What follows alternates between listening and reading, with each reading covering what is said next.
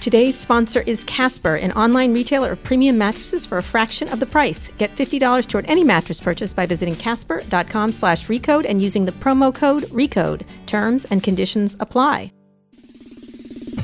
Hi, I'm Kara Swisher, Executive Editor of Recode. And I'm Lauren Goode, Senior Tech Editor at The Verge. And this is Too Embarrassed to Ask, our podcast about consumer tech. Not just gadgets, but also apps, services, and really anything that has to do with you, the consumer, and all of your embarrassing personal tech questions. So send us those embarrassing personal tech questions. Yes. Uh, we really do read them all. First, you can tweet them to at Recode or to myself or to Lauren with the hashtag Too Embarrassed. That's two R's and two S's in embarrassed. We also have an email address that comes with a guarantee. If you send an email between 1 a.m. and 3 a.m., Kara will be sure to respond within five minutes. Yeah. Absolutely. And then we'll answer it. But the email address is too embarrassed at recode.net. Again, that has two R's and two S's. And we have a great back catalog of podcasts too, which you can find on iTunes at itunes.com slash too embarrassed to ask. Yes. And today, we've been doing this for almost a year. We now that I have? think about it. Wow. Yeah, because we started after CES last year. Oh, I still remember the headline of that podcast. It was Life's a Peach after CES. And we talked about all of the Oh, crazy gadgets we Peach. saw. And then we Oh, talked yeah, about that Casey. social network with Wow. Casey. And so you're wearing in my honor a Sasquatch vest today? That's nice. I really like Oh, it. Just to keep me warm. I'm wearing my It's latest faux. t-shirt, uh, my Wolverine t-shirt today. Oh, I like Wolverine. Mm-hmm. Yeah, That's who cool. doesn't? It's a good look. Who doesn't like Wolverine? Uh, Anyway. well, today I'm Too Embarrassed to Ask, we're going to Yes. be talking about something. In our year anniversary, did you buy bit anything? Of a downer. No, but I did get you a birthday present. Happy belated birthday. Now everybody knows. I know you're one of those people that doesn't like Uh-huh. Mm-hmm. Yeah, everybody it's know two it days is your birthday. so I really would And- like that present now. Yeah. You know. Anyway, what are we doing today? All right. We're going to talk about something that's a little bit of a downer. Oh, all right. Okay. So a lot of you, when it comes to the new year, you start to make resolutions around organizing your stuff, cleaning out closets, losing weight, whatever it might be. But there's something you should not ignore when the year is coming to an end, and that is your digital legacy. Basically, what happens to you and all of your digital stuff when you die. Mm, that's a lovely topic. Thank you so much. You're welcome. I'm, I don't really care because I'll be dead. But all right, okay. There's a huge amount of data on all of us floating out there in the ether, where we will be when we die. Uh, not to mention all of our social media profiles and email accounts and everything else. It's really quite astonishing. And and then there may be some things you want kept private, but other things you want people to have access to when they need to, if they have to take care of your digital afterlife and everything. And there's there's been lots of articles written on this. This idea of what happens. I just think it's going to be fascinating because we used to leave behind papers and now we don't. right. Pretty much. Right. And, you know, old photos that Yeah. someone would put in a box and keep in their basement make and that sort of thing. old and and now, moldy. like, I have 4,000 photos on my phone right now, and most of them are meaningless. But can you imagine, like, something happened and someone had to go through those photos? Yeah, like what was oh, that picture God. of that like salmon Cat. like a cat, Cat. cat. That's Cat again. I have a lot of cats lately. cat. Yeah, you do have a lot of cat photos know, lately. really sad. But let's not ignore our guest because Yes. we have a really special guest joining us today to talk about this. Phil Libin. A lot of you may know Phil's name from when he was the CEO of Evernote, the popular cloud-based app for note taking. Now he's the managing director of General Catalyst, and as it turns out, he's kind of a guru when it comes to the digital afterlife. Oh, is there a guru So of that? Phil is going to join. Hi, I don't Phil. know. Hello. How you doing? Are you the guru of the digital afterlife? I apparently I am for the purposes of this podcast. That's uh, that's a really good thing to put on your card in Silicon Valley because no one will laugh at it I'm going to do that. copiously Right. I'm one They'll gonna be do should. like, "Are you a I'm gonna- shaman?" I'm going to get a card and I'm going to Shaman. call myself a shaman. Okay, all right, okay. So let's uh, do a little behind the scenes. Uh, we found out you're really interested in this topic because someone from your team reached out to us. They said you had read Casey Newton's story from The Verge about a woman whose friend died, so she built a bot that recreated him in AI. So why did you like the story so much? Oh, it was a great story, by the way. It was super good story and, and very well written by Casey. I actually uh, I've known uh, Evgenia uh, Zhenya, as she's known for for a while. She's got a really cool uh, AI company called uh, Luka, and yeah, they've got this great story about. Uh, can you make something a version of yourself that lives on after you're after you're dead and, and can you do that and why would you want to do that and what's good about it and what's bad about it and it's a kind of a fascinating topic and it's one Yeah. I've been thinking about for a few years. Do you think people should recreate? So you do think people should think about this? Yeah, I think uh, you know preparing to have a, an elegant death is a really good way to lead an elegant life.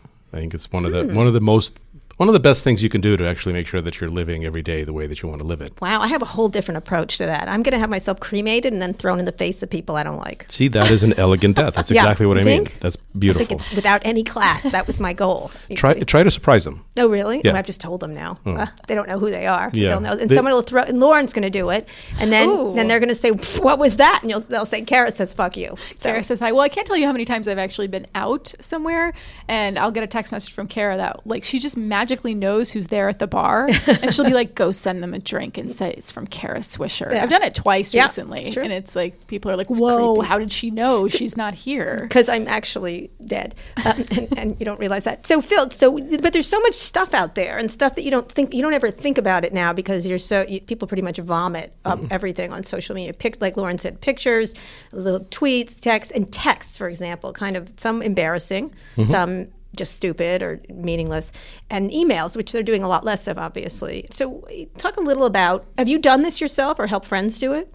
I haven't actually sat down and figured out, you know, what I want my digital legacy to be. Mm-hmm. Uh, I have thought about, uh, you know, how how it could be structured, and, and more importantly, like, what do I want to do while I'm alive to, you know, make that as as compelling as possible. And it's not too much stuff already, like sort of like a closet full of crap. Oh, it's way too much stuff. But I think you got to assume that it isn't really a an, an editing and a filtering problem. Like, if you mm-hmm. have some amazing stuff, like that's the stuff that'll get filtered towards the top. So I wouldn't worry too much about you know getting rid of the mediocre stuff. I would worry about like having worthwhile, exceptional stuff in there as well. Now, in Casey's story that he wrote for The Verge and um, this company, Luka, that you mentioned, what they're doing is they're taking all this data for, you know, the people have exchanged messages and these other digital communications forms that Kara has talked about. And after a person has passed away, they're able, as they proved with their friend, they're able to actually create this AI, this person that you know, person, quote unquote, that responds to you using sort of the natural language that person might have used and stuff like that. Is that something that you you would consider doing? Well, they're not doing this after a person has passed away. Uh, they did it. Uh, they started with doing this for their friend Roman, who who happened to pass away. That that was their idea. But uh, the idea is that you should be able to do this for for anyone, for yourself. You should be able to train your own uh, mini AI version and talk with it, and have your friends talk with it, and interact with it, and uh, hopefully, mostly while everyone is still alive. Although it does beg the question of what happens if. Uh, what happens when the person that this AI was created around is no longer no longer alive? Yeah. Talk about the various things you should do in each of the mediums. Now, you ran a company that was all about note taking and and keeping track of everything. Like Yeah. you, at one point, you had like your food, your everything. Yeah, remember everything was our Yeah, remember. was so, our slogan. So go through the different mediums: email, Twitter, uh, Facebook, which has some stuff that has ha- you can do instructions for your digital afterlife on Facebook. I haven't done that, but you can do it. Yeah, and we had this issue happen quite a bit. You know, we we have had people contact us uh, saying they were you know with the estate or family of, of Evernote users who had passed away and wanting access to data. So we had to we had to struggle with you know what are we actually going to do in these cases, and we had to make a policy for what happens uh, to a user's uh, data once they've passed away and their estate gets in, in contact with us. You know, there's a, there's a bunch of stuff to think through, but basically, it, it's about you should have an opinion about what you want to to have happened, and you should make that opinion known uh, while you're still alive. But I also don't think that that's a centrally important thing. I think a more important thing is uh, use the uh, the time to think about your your legacy as a way to think about your life. And my guess is most people listening to this podcast still have you know many years and many decades when they're probably going to be alive. And if they start thinking about what their legacy is, that'll influence them to to lead a better and more worthwhile life, so that there so that there is a legacy. I think that's the real power of this. Mm-hmm.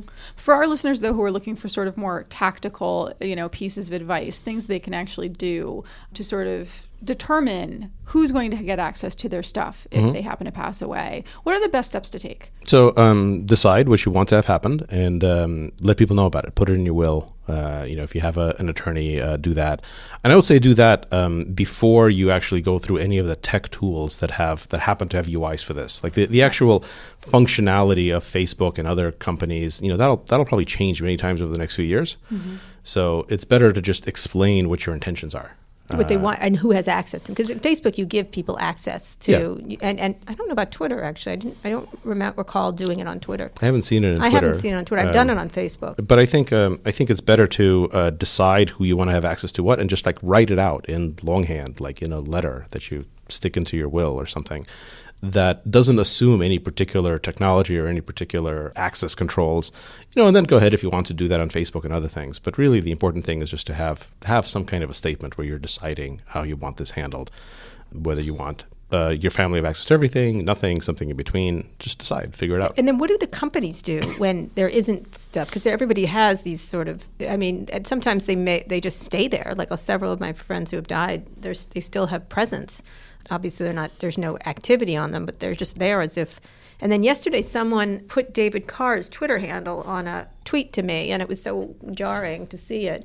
They were talking about the column. You should do a column like David Carr, and it was really jarring to see it because he's not living. Yeah, I mean, for uh, so this really varies from company to company, and the important thing isn't only that it varies from company to company, but that it's going to continue to vary for the next few years. Mm-hmm. Like even companies that have something now will be changing it. Like this is an evolving field, so you shouldn't you shouldn't trust uh, any particular snapshot uh, of it. You should just uh, try to express what you want in, in, in, high level terms in a you know in a document that'll probably survive most of these companies.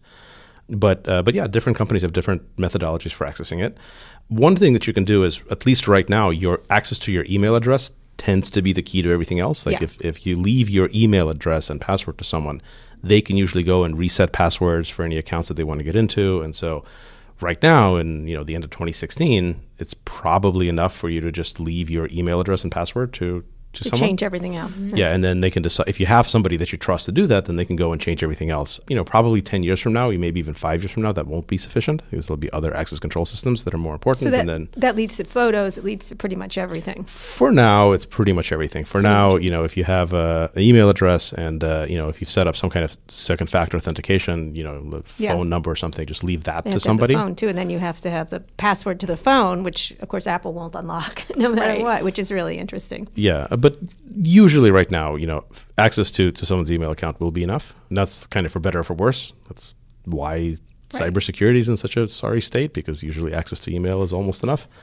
Uh, but if you're concerned about having somebody be able to kind of have access to your information and figure out what, what should be kept, what should be deleted, then the easiest thing to do is just make sure somebody has access to your email. Do you do you advocate just getting rid of it? Because I've thought about just having it, having someone just eliminate everything, just delete everything. Yeah, that, Although that sort of leaves out your whole the story I mean, of your life. Yeah, it's going to be hard to guarantee that everything got deleted. Um, you could delete a lot of stuff. It's going to be hard to know anything really yeah. once you're. Yeah, I mean, there's a, a, lot of stuff. Well, that's true too. So yeah. uh, it comes down to the basic question of like, what do you actually want, mm-hmm. right? Like, what do you what do you care about? And I'm convinced that for the vast majority of people, all of the things that you think may be embarrassing or just like too much stuff or random, like it won't matter. No one's going to look at it. That's just the the artifacts of moving through life. But if there are you know exceptional things that you that you want preserved, then then you can preserve them. I'm so like I was so like in charge, just like thinking of, you know, of what you're gonna do. yeah, I'm like You'll be around for a while. What about those photos? Right, what about uh, financial information? That's just handled regularly. You know, you have online bank accounts, but most banks you do it in the normal way with whoever the executor of the will is gets to go through those. That's right. Yeah, and you should definitely handle. Uh, you should have a will, and you should handle all of the financial and estate stuff normally because that that transcends any particular company. Like mm-hmm. that doesn't assume that you know you've got this much in this brokerage or this account like but that is normal but social I, I have a lot of legal papers and, and stuff and, and they never have asked me about my intention of my digital life ever. Not a lawyer has not there's not a section they've asked about everything else but not i don't think i've been asked by one lawyer. It's interesting. Yeah the, the digital artifacts typically are not covered by, by current estate law uh, they probably should be. Yeah, mm-hmm. it seems like there's there's important stuff there. Because letters are go yeah. to your children or whatever. Mm-hmm. Everything mm-hmm. else physical yeah. is. And so we worked on this at Evernote. So first we had to come up with a policy because we kept getting asked about this, and um, we sort of said the policy at the time um, was. Uh,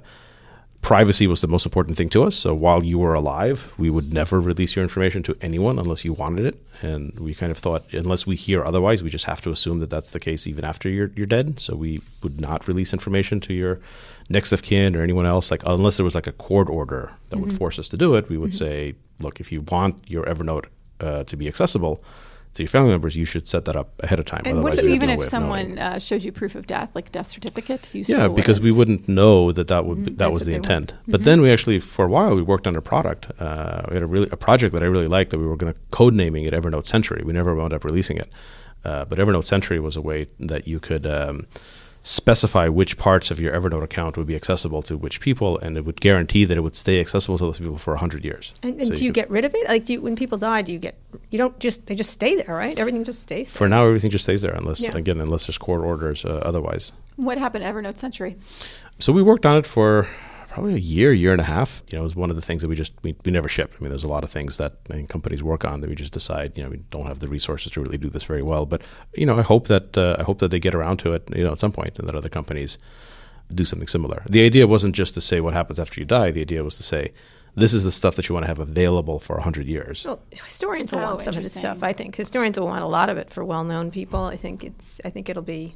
Yeah. You know. And, and the problem of thinking through how do you keep something accessible for 100 years, like that's a very interesting problem. Yeah. And, and how do you do that, assuming that the company isn't going to be around anymore? Yeah. Like, we wouldn't want to assume that. And you're that- not going to happen upon a paper stuck in a book in Right. a library and have a great right. historical. And you're not going to be, you're probably not going to be able to read a USB stick. No, and right. that's you know, so how would you future-proof that? Like with Evernote Century, what was the idea behind taking these files and actually making sure they'd last for 100 years? Well, it turns into mostly a financial problem, not a technical problem. So the, the way you do it is you keep it financially viable for someone to care enough for 100 years to, to keep it accessible and to do the translations every couple of decades into whatever the new format is. So it really became mostly a long-term insurance problem. Like, and we set up a financial instrument that made it in someone's economic interest to keep this stuff accessible, even if the company was no longer around, and even if formats changed. And uh, you know, how much does that cost? How much would you have to? Uh, or how much can do you that? anticipate? I I did a story once at the Yeah. Washington Post, and this was a long, long time ago, about they were collecting old computers and old systems because nobody could read some of the old stuff, so they needed the actual computer that would work with whatever floppy disks or whatever. I mean, I had I don't know where my floppy disks went, but I had a lot of them, and there are a lot of stuff on them. They're just gone. I It's like keeping a beta deck around, Right, Just yeah. in case that tape comes through. right From you cassette know, tapes, and I- 1990 something. Well, I'm not Donald even- Trump saying something else He ridiculous. says something. I mean, yeah, I'm wonder not even sure. His tweets. Yeah, I'm not even sure if I can like still read a DVD. I don't know that I have anything. Yeah, that they can do it. I a do. DVD. I have one if you want to borrow it. Uh, yeah, I was going to say I'll I have an you know. optical disc drive Yeah, I on do an old too. Mac. All right. Well, eh, last question. Uh, what about just a safe? Someone should print some of this stuff out and just keep it there and put it in there. So Evernote Century actually did include a, a very physical component. So the Mm-hmm. idea is, uh, you would if you ordered this thing, you would actually get some really nicely designed physical keys with uh, codes printed on them that you can then you can choose to leave the physical keys together. You can choose to split them up. You can configure it so that both keys were necessary to be recombined to Oh my get access to Mm-hmm. data, or either one would do. The design was to print cryptographic codes visibly on top of the keys and make the keys in a way that they would survive for a very long time. It's like a movie. Yeah, we really tried to make it fairly, uh, fairly cinematic, fairly evocative, Wow. and and I think that's an important part of it. Like again, the real value here is the value is to you while you're still alive. The value is Mm-hmm. to you to say, have I lived a worthwhile life? How do I make it more worthwhile? And that's a good question. Like if more It people think about it good that way, question. that's mm-hmm. It is. the world will be Yes, it better. It's very It's kind of like when you take the time to actually go through your Instagram sometimes, or you go through your the photos that are stuck on your phone, and you start to see these patterns, or you have these like I little never do that. memories that. Really you never get sort completely of retrospective. non-reflective. No, I don't want any. You. I, you have been sitting on a plane with me where you've gone through photos. On your Oh, my kids. before. My kids. I want. to. I like so to collect pictures like, of my kids. You Yeah. know, it's a good reminder. As you're yes, but I'm not looking for perspective. I'm looking for a photo. not. you're completely non-reflective. You know what drives me crazy? The Facebook. Yes, A the vampire? Facebook. Ex- exactly.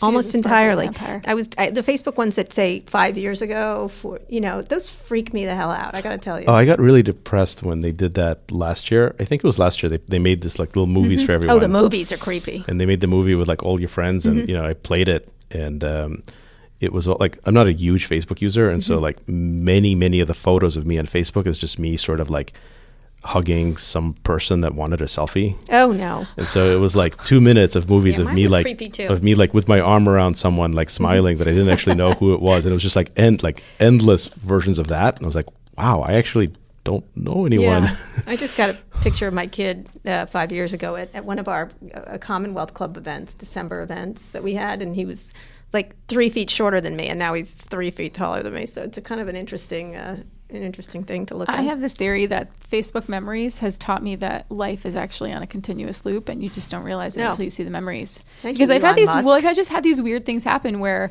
I'll get a Facebook memory and I'll be wearing some shirt that I haven't worn in years, Mm-hmm. and then like I'll look down and I'm wearing that same shirt that I dug from the back of my closet that day for no reason. Nice. Or like a friend of mine that I Lauren. used. I remember one time I was like in a film group with the. I used to be in a film group in Brooklyn. We were very hip, and there was this woman that I used to hang out with a lot at the film group. But then I hadn't heard from her in literally five years. And then a memory with her surfaced, and the day that memory surfaced, she Skype called me, and she was like, "Oh, hey, hey I just need advice on something." And we literally mm. hadn't spoken in mm. years, and it happened on the same day as the Facebook Eerie. memory. All right. I've noticed this pattern. I, All I've like started writing them down. It's really weird. All right, Lauren Goode, who's Simulation. off into the- you and Tony Hsieh and Elon Musk can have a nice dinner together. In a minute, we're going to talk more about digital life after death. But first, let's make some money in this life that we need to do. I'm sorry to tell you, Phil. First, a word from our sponsor, SoFi. This show is brought to you by SoFi, and today I'm talking to Michael Tannenbaum, Senior Vice President of Mortgages at SoFi. SoFi is a new kind of finance company offering student loan refinancing, mortgages, personal loans, wealth management, and more. Today I'm asking Michael a question that some people may be too embarrassed to ask about mortgages. So, now escrow is something else. Escrow sounds like something you shouldn't be eating, but it's, it's important. Can you explain what escrow is? Yes. There's two interpretations of escrow. I mean, the most common is so when you have a home, there's other expenses that you are obligated to pay, namely homeowners insurance and taxes, you know, mm-hmm. property taxes. And some people choose to pay those upfront and have or and they pay them to the mortgage company and let the mortgage company take care of the taxes and the insurance. Mm-hmm. That's one term for escrow. And then in California, in the mortgage business, people also use escrow to mean the closing process when you sign and close the loan. You're said, you're said to be in escrow on a home. And I think that might be a California term, mm-hmm. but California is a big place. So for those that are in California, that's another version of, of escrow. See how SoFi can work for you at sofi.com. Terms and conditions apply at sofi.com slash legal. This podcast is also sponsored by Indeed Prime. Indeed Prime is a talent platform that matches elite tech talent to top companies. They make it easier for software engineers to find and land their dream job. With their help, you can get immediate exposure to the best tech companies with one simple application.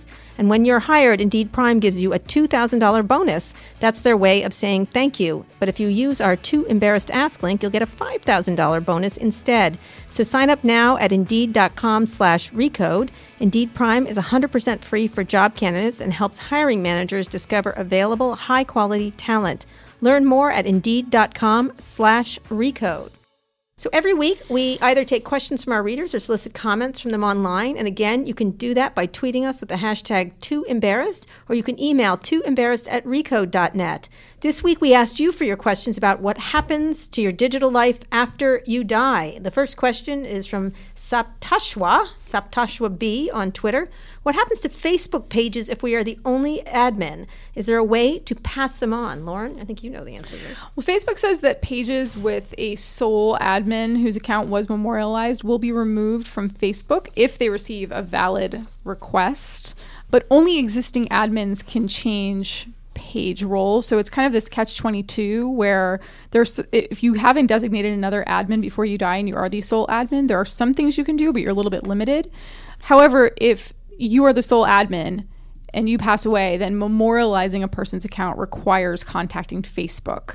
And it's kind of unclear who you contact has the power to then turn you into an admin after someone has passed away. So the point is like if you are at all concerned about Facebook, it's probably a good idea just to designate another admin because there are some things that can be done if you are the sole admin and you pass away, but it's going to require contacting Facebook and you might not be able to do the things that you want to your page might not be memorialized in the way that you would think. Oh, complicated. Yeah, death is complicated. Although I guess death is actually more, less complicated than life. Why don't you answer the next, ask the next question? Okay, the next question is also from Saptashwa. He had a lot of questions about this. I hope he's not planning for his imminent demise. Um, is there a way to include social media accounts, data, and emails in my will? We talked about this earlier. It's a good question. Including them in the will without sharing the password so that no one else has access. So I was thinking about this too because what if you met with, let's say, like a lawyer, or an attorney's office, and you said, okay, I want to put all of my digital accounts into my will as well, but you were like, well, I don't really want my password also sitting in this lawyer's, you know, this file in a lawyer's office. Like I still am a little bit concerned about that. It's sort of like how do you I guess how do you balance that? So should we go through how you go through each of these accounts? I think there's a couple of different ways that you can think about this. If you want to just make a snapshot kind of at any given time, you can just do that. You can export pretty much all of your social media stuff from Facebook, from Twitter, from Gmail, uh, and then you just have that information locally. You can put it in a will. You can you can pass it on. That isn't uh, live, so to speak, right? So that's only going to happen as of the time when you decide to do it if you want to make sure that somebody has access to everything, like up until the minute that you die, it's a little bit more complicated. You have to work with companies that support that. I think Facebook does. I'm not sure Twitter does. Uh, or you can leave a, a, username and password with an attorney with instructions to, you know, log in once after you're dead, export everything and give it, and then and then not actually pass that username and password on. So I think those are the the, the, the two most obvious questions. Uh, and if it's something that you already have a large body of work and you're not really that concerned about things going forward, just in the past, then yeah, just once in a while make a snapshot, uh, archive it, stick it on a USB stick or something, and uh, give it to people. Mm-hmm. We should also note Facebook and Twitter do both let you download archives of your personal data. That's including all of your activity and your profile info. Wow. Google calls it Google Takeout. That's what lets you download emails, contacts, calendars, all the stuff that you have in Gmail. Um, and then Google has something that I've actually used called an inactive account manager, which is a tool that lets you um, tell Google when to transfer your data. So, for example, you can set it for three months or six months or 12 months. If you've been inactive for a certain period of time, mm-hmm there's kind of this assumption there that either you're no longer using your account or you may have passed away because you're no longer using it, yeah. right? And so I can like I have mine set to say like after th- three months of inactivity on Google, which would mean I, am either living on a remote island somewhere or like something bad has happened. Like my mom is my inactive account manager, and like you can set that, and then they get access to your account. Ah, but it's just a lot of inactive accounts. I have like dozens of them somewhere. I don't know what happened to them. Yeah, but really? Yeah. Oh, I tried. I've been around a long time. Had lots of emails. You don't remember all the emails yeah, that used to exist. I think yeah. I guess yeah. I mean I I guess at some point I just assume if I if I'm still living and not using it mm-hmm. for months and months or years, and it just means no, very I just little recently to got a Yahoo one. I haven't been a Yahoo for years using, except when I'm trying to figure out what the hell's oh, going yeah. on with the Yahoo Mail. Would you care to actually preserve that? Is that important? No, I don't care. Yeah. I don't even know what it says. They're probably inane probably from Pottery Barn still. Anyway, uh, this question is from JP Balajadia. It's an email question. It's a little off topic, but what happens to our digital library in general? I paid for music, books, upgrades to programs or apps. Can I leave those in my will to someone? How would a beneficiary gain access to those types of files? And how would a digital media company respond or verify? Should we start to leave our kids all of our passwords in our wills and just continue to log on and pass down passwords for generations? So, uh, legally, this is actually a, a, little bit of a murky area. Most of the time, buying uh, a song or a movie, you're actually just getting a license to, to use it, and it usually is tied to your identity. Uh, I don't know if it's been tested in court whether or not if you uh, right. leave in a will that uh, all of my possessions go to you know to my children or something. Whether or not companies would be forced to honor those licenses for your kids. I'm not sure if that's ever been tested. I would guess that most companies would say that uh, it's actually tied to you. Like you're buying a license yeah. for yourself, and it's a, right.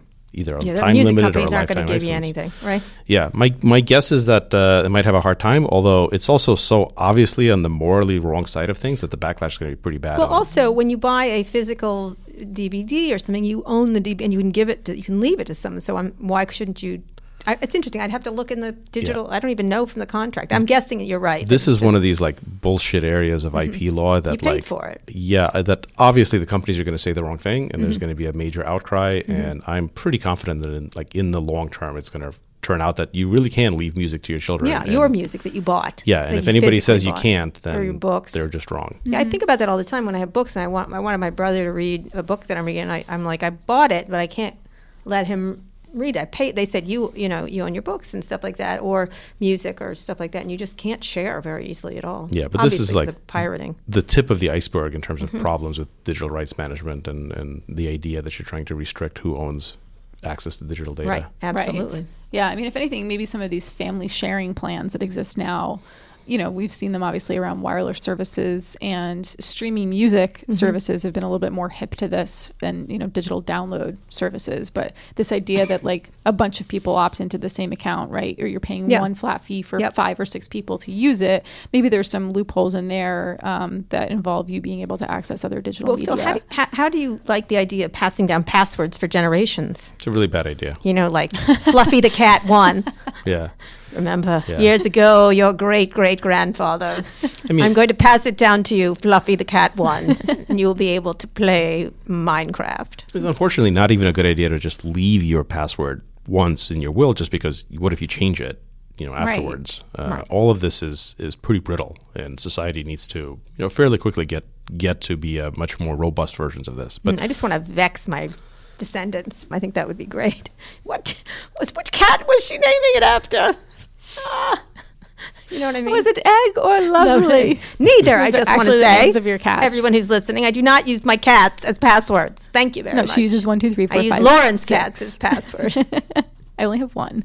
His name is Nougat. Everybody knows who Nougat is because he's don't Goo- use he's that as Google password. famous. And and so, Phil, do you recommend those password services then? Because that's you know the, a lot of people do recommend them. yeah that, that's that's definitely better um, Mm-hmm. i think is going to triage how to do this the first thing would be to in plain english or whatever language you, you speak just write down what you want to have happened in like basic human speech and then just stick that in your will Mm-hmm. Right. uh, because then a, a court is going to really defer a lot to your wishes if those wishes are clear Right. So that that's kind of to start with. Well, I actually say there's there's like a step zero before this, which is if there's something that you want to say to people, like don't rely on them finding it after you're dead in some Right. like email account. Like go ahead and say it. So that's the best thing to do. Other than that, explain what you want to happen to to all of your digital uh, accounts and digital legacy. And then after you've done that, then go ahead and kind of look through service by service. And if they have functionality like Facebook does, uh, that Google is starting to, that's actually fairly robust. You know, use that you know, for the other ones, yeah, leave a leave a username and password. How do you want to be remembered digitally? We have to finish up now. How do you, Phil Libin, want to be remembered digitally? I actually don't care at all about all of the small stuff. Um, I'm not particularly embarrassed about stuff. I, I, I think uh, the the various minutia of my life may be interesting to, you know, historians and uh, you know many years from now just to see how random nerds lived. But I don't I don't particularly care about it. I, I do. I would like to have a life that's meaningful. I would like to have a life that has enough important things in it that people remember the the important contributions. But there is so much minutia now. Can you imagine if Lincoln had been around during texting? You know what I mean? Uh, he, you know, he decided on the Emancipation, and then, oh, that sandwich was delicious. Like, you know, like the minutia goes away. I'm sure he had issues around his food or whatever. Yeah. Or, or I, I have a stomach ache. And it'll it'll go away digitally as well. It'll just Mm-hmm. be buried into the mountain of other useless stuff that you just won't. I you think the useful access. stuff could get buried with the useless stuff because there's so much useless stuff. I think there's uh, lots of ways for the, the high quality stuff to surface uh, algorithmically, or whether you know people think that it's important. Um, I think like if you've done something really significant in life and you're worried that Mm-hmm. no one's going to find out about it, it's probably because it's not actually very significant. Well, I'm just thinking I have a huge obsessed with the Gettysburg Address and how he wrote it, and I have a book that shows the four or five different versions he did, and Yeah. they're all written, and there's hand. I just love looking at them. Yeah. And I can't imagine that online. There's no way to have experienced that online in any perceptible way. One of our former colleagues once said to me she had worked for uh, at least a couple of tech blogs now that no longer exist, Mm-hmm. including GigaOM and All Things D. And she remarked once that just it was really interesting that she had you know spent ten years of her life doing this particular type of work, and now like those I- archives of her stories may Oh, they're very there. soon All no longer are there, exist. but All Things D true. is still there, but we know We don't know. What's Rupert Murdoch gonna do? right? And so that guy. yeah, and so even as a journalist, it's kind of weird to to think about being a journalist in the digital world and Sure. thinking about how much time we spend on digital video and Snapchats and thing, you know, and just writing these blog posts Well, that like they Although may think not. of the archives. Uh, I mean, the, I wrote for the Washington Post for more than a decade, and I was there just recently, and I said, "Oh, are your archives?" He's like, "I don't know, they're somewhere." They're like, that, "These are this is the whole history of the Washington Post, and it's all moldering away and news, and you know, people didn't haven't been keeping them beautifully." but I'll I tell you. still have my very first print article You in a box in the Wa- from the Wall Street Journal. you do, Yeah, I do. yeah. I have like a I'm bunch- saying they're not kept. You know what I mean? Like by the institutions that created them either. They're hard. they're not digitized. Not most of them. It's Hmm. too expensive, and what's the point? Most of the digital stuff is out there, right? It's hard to find. It's really, it is actually hard to find. It, you know, Brewster Kahle's uh, might have had some of it, but I'll tell you, I was looking for an article uh, from the Washington Post that should have been online, and it just wasn't. It wasn't like in the in the Internet Archive and the Uh, Wayback it was not. I Machine. couldn't. I mean, finding it was like a needle in a haystack. Hmm. It was interesting. So there we go. All our work for naught. For not. It's Yeah. the paywalls. That's Someday my you. grandkids are going to be, I'll be like, I did YouTube Mm-hmm. videos. And they'll be like, What's YouTube, Grandma? Yeah. I'll be like, No, they were cool, I swear. Yeah. Well, tomorrow and tomorrow and tomorrow creeps in this petty pace from day to day, and all our yesterdays. you know. Sorry. Well, little on that Shakespeare note- for you. All right, Phil. Thank you so much for coming. It's a really, it is a really interesting topic and one we don't think about. We don't think about death in general on lots of things, but this one is is really quite daunting. In a lot is of very ways. cool. It's daunting. Yeah, and thank you so much for joining us. And this has been another great episode of Too Embarrassed to Ask. If you enjoyed the episode as much as we did, and if you're not totally depressed at this point, be sure to subscribe to the show because we do do a lot of uplifting shows as well. And leave us a review at itunes.com slash too embarrassed to ask. But you will die like everybody else, and subscribing is great before you do. Uh, You'll be not if you're getting injections of young people's blood. Yeah, that's what I'm doing next week. You'll be the first to listen to new episodes every Friday or catch up on previous episodes where we answer all of the tech questions that our listeners have been too embarrassed to ask. That's itunes.com slash too embarrassed to ask. You can also subscribe on Google Play Music, TuneIn, Stitcher, SoundCloud. We're on SoundCloud Yes, now, which is super exciting. Um, or you can just go to the website, go to recode.net forward slash podcasts, and we're there as well. And while you're there, you should check out our other podcasts, Recode Decode, Recode Replay, and Recode Media with Peter Kafka. Yes, and The Verge also has a couple of wonderful podcasts for you to listen to. Walt Mossberg and Nilay Patel host Control Walt Delete, best podcast name ever. Nilay also usually hosts the Vergecast. And don't forget to tweet your questions ahead of time to at Recode with the hashtag too embarrassed or email them to too embarrassed at recode.net. And after we die, they'll be there. Yes, thanks for listening, and thank you for continuing to listen long, long after we're gone. Uh, thank you also to our sponsors, Casper, SoFi, and Indeed Prime. Thanks also to Digital Media, which is the company that distributes the show. We'll be back next week to answer more of the questions you've been too embarrassed to ask.